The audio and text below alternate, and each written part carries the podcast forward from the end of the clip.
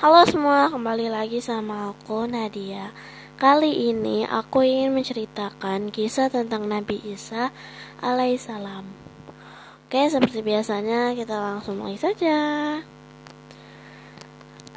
Awal kisah dari Nabi Isa alaihissalam dimulai ketika Maryam menjauhkan diri dari keluarganya ke sebuah ruangan tersendiri yang kemungkinan merupakan tempat ibadah, di mana Allah kemudian mengutus malaikat kepada Maryam dalam membentuk manusia yang tiba-tiba muncul di hadapannya.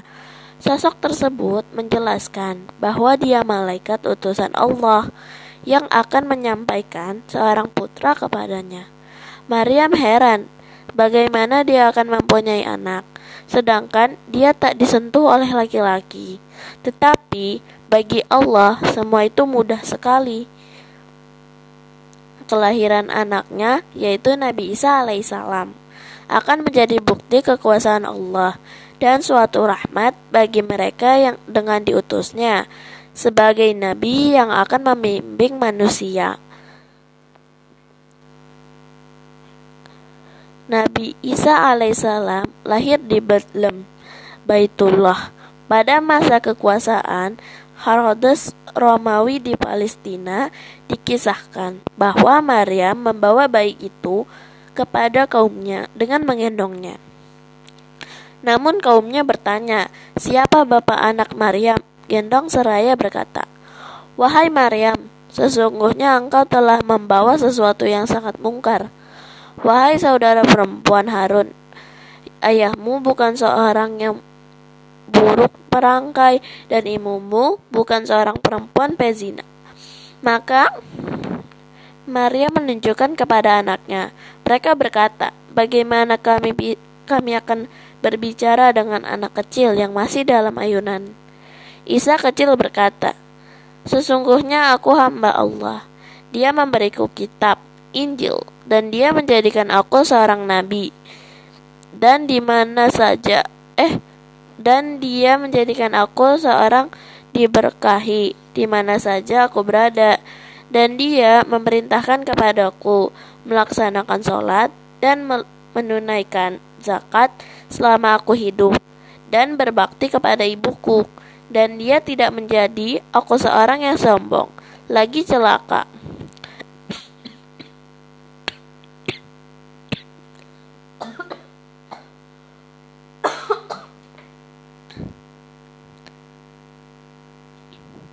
Dan kesejahteraan. Semoga dilimpahkan kepadaku pada hari kelahiranku, pada hari wafatku, dan pada hari kelahiranku. Eh, dan pada hari aku dibangkitkan kembali. Itulah cuplikan kisah kelahiran Nabi Isa alaihissalam yang terangkum dalam surat Maryam ayat 23 sampai 33. Al-Quran menyebut Nabi Isa sebagai Al-Masih sebanyak sembilan kali yang berarti utusan Tuhan. Dalam bahasa Arab diambil atau dalam bahasa Inggris disebut Yesus.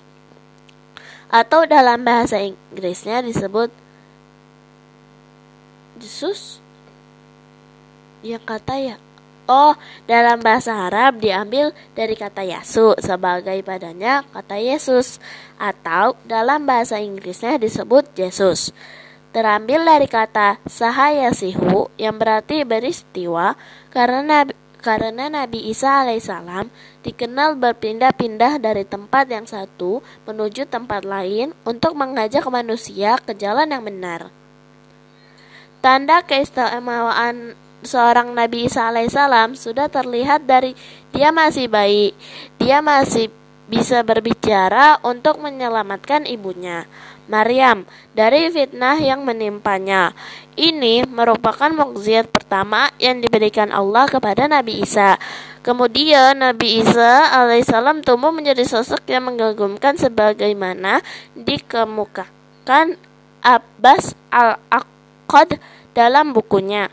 Hayah al-Masih yang berisikan riwayat yang populer sejak abad keempat Masehi yang merupakan laporan kepada senam Imperium Romawi. Quraisy Bam adalah bukunya yang berjudul Sejarah Cahaya Ilahi. Hidup bersama Al-Quran menyebutkan bahwa riwayat tersebut antara lain melukiskan bahwa Al-Masih merupakan sosok yang berpenampilan sangat terhormat dengan perawakan sedang rambutnya lurus, rapi, tapi di bagian telinganya keriting lagi mengkilat. Tidak ada tanda keburukan di wajahnya dan selalu tampak berseri. Dari wajahnya terpancar kasih sayang dan wibawa, sehingga siapa pun yang terlihat akan simpati kepadanya segaligus takut. Nabi Isa alaihissalam dikenal berpindah-pindah dari tempat satu tempat yang lain dalam perjalanannya tersebut. Banyak pesan-pesan moral serta sikap yang berliku beliau yang perlu dicamkan oleh semua yang mendambakan teganya budi luhur. Dari urai-uraiannya dapat disimpulkan bahwa beliau sangat simpatik, berbicara penuh percaya percaya diri, serta meyakinkan para pendengarnya. Keindahan terlihat jelas pada ucapan-ucapan beliau yang tercemin dalam perumpamaan yang sering beliau ucapkan. Pembastisan saat bertemu Nabi Yahya bin Zakaria dalam perjalanannya dakwah Nabi Isa alaihissalam dinemui Nabi Yahya bin Zakaria untuk dibab Menurut Sami bin Abdullah al-Muktus, baptis merupakan suatu istilah dalam agama Nasrani berarti memandikan seseorang dengan mandi taubah. Setelah itu, malaikat Jibril turun dan inilah tanda awal kenabiannya. Setelah kejadian itu, Nabi Isa alaihissalam kemudian pergi ke padang pasir dan berpuasa selama 40 hari tanpa makan dan minum.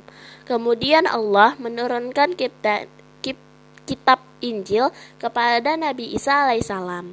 Sejak saat itu, risalah Nabi Isa alaihissalam berlaku kepada kaum Yahudi yang telah menyeleweng dan dari syairat Nabi Musa sebagaimana Allah berfirman dalam surat Al-Maidah ayat 76 sampai 79. Nabi Isa alaihissalam berdakwah di daerah Galilea. Namun kaum Yahudi memintanya untuk menunjukkan mukjizatnya yang dapat untuk memperkuat dan membenarkan dakwah serta risalahnya. Atas izin Allah, Nabi Isa menunjukkan kemukjizatannya, yaitu beliau mampu membuat burung dan meniupnya, sehingga menjadi hidup, menyembuhkan orang yang buta bawaan hingga bisa melihat lagi, menyembuhkan penyakit kusta, dan menghidupkan orang yang mati. Beliau menegaskan bahwa kemampuannya adalah atas izin Allah, bukan dari beliau sendiri. Surat Al-Imran ayat 48 sampai 49. Selama proses berdakwah, Nabi Isa alaihissalam menghadapi bangsa Yahudi dengan berbagai kesulitan. Bahkan mereka sering mengolok-ngoloknya dengan mengatakan bahwa beliau anak haram dan ibunya seorang pezina. Nabi Isa alaihissalam pun merasa bahwa bangsa Yahudi ingkar terhadap kerasulannya yang dan menghalangi dakwahnya. Keingkaran kaum Yahudi bermula karena mereka ditolak tujuan dakwah Nabi Isa, yaitu pertama untuk membasmi kegilaan mereka terhadap materi yang menyebabkan kelalaian terhadap Tuhan. Tuhan. Kemudian berkoreksi ajaran para rahib, pendeta yang mengaku-ngaku bahwa mereka hubung antara manusia dan Tuhan, sehingga tanpa mereka maka tidak sempurna hubungan manusia dengan Tuhan. Ketika menolak Bani Israel semakin menjadi nyadi, Nabi Isa alaihissalam menyingkir dan pergi menuju Baitul Maqdis. Pada saat hari raya umat Yahudi, kejadian ini membuat para pendeta Yahudi marah. Mereka karena mereka khawatir jika ajaran Nabi Isa alaihissalam akan menyebar. Lalu mereka akan membuat berita dusta tentang Nabi Isa alaihissalam kepada penguasa Romawi, Romawi yaitu Raja Pilatus, pengganti Raja Herodes di Palestina. Akibat dihasutan tersebut, wakil raja atau gubernur yang berada di Baitul Maqdis menerima surat dari raja yang berisikan perintah untuk membunuh Nabi Isa alaihissalam. Maka gubernur Baitul Maqdis segera menjalankan perintah raja. Ketika masa pengejaran tersebut, Nabi Isa alaihissalam sedang bersama dengan 12 sahabatnya atau yang dalam Al-Quran disebut sebagai Hawariyin.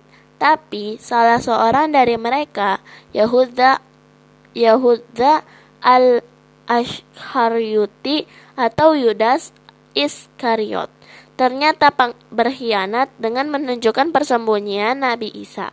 Mereka terkepunglah Nabi Isa oleh pasukan gubernur yang datang beserta sekelompok orang Yahudi. Ketika itu, hari Jumat sore menjelang malam Sabtu. Namun Allah berkehendakan lain dan menyelamatkan Nabi Isa dari Abi, Nabi Isa alaihissalam dari kelicikan kaum Yahudi. Allah kemudian menyerupakan Yahuda persis seperti Nabi Isa alaihissalam. Dengan demikian, para parojit menang prajurit menangkap Yehuda yang mirip dengan Nabi Isa alaihissalam dan menyerahkannya kepada Raja Pilatus. Mereka kemudian menyalip dan membunuhnya seperti yang dikisahkan dalam surat Al-Nisa ayat 147 eh 157 sampai 158. Dalam tafsir Al-Azhar, Hamka menyebutkan mayoritas ulama menyatakan Nabi Isa diangkat jasad dan nyawanya, sehingga beliau sampai sekarang masih hidup dengan tubuh dan nyawanya. Para ulama mengantikan kata tawafa berarti tidur berdasarkan riwayat dari Ibni Jair al-Tahbari yang menyatakan bahwa makna lafa inil mutafaqih mutawafika adalah mengangkatnya dalam keadaan tidur. Hal ini juga sebagaimana riwayat dari Hasan bahwa Rasulullah pernah berkata kepada kaum Yahudi bahwa Nabi Isa alaihissalam belum wafat dan akan datang sebelum hari kiamat. Oke, mungkin segini dulu untuk cerita kisah Nabi Isa alaihissalam. Semoga bermanfaat. Bye bye. See you next time.